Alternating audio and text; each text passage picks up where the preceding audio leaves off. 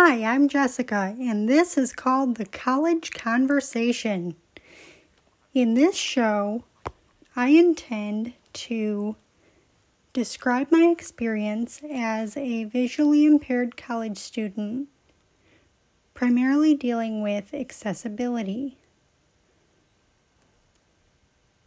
I may interview guests, but for the first few episodes, it will probably just be me.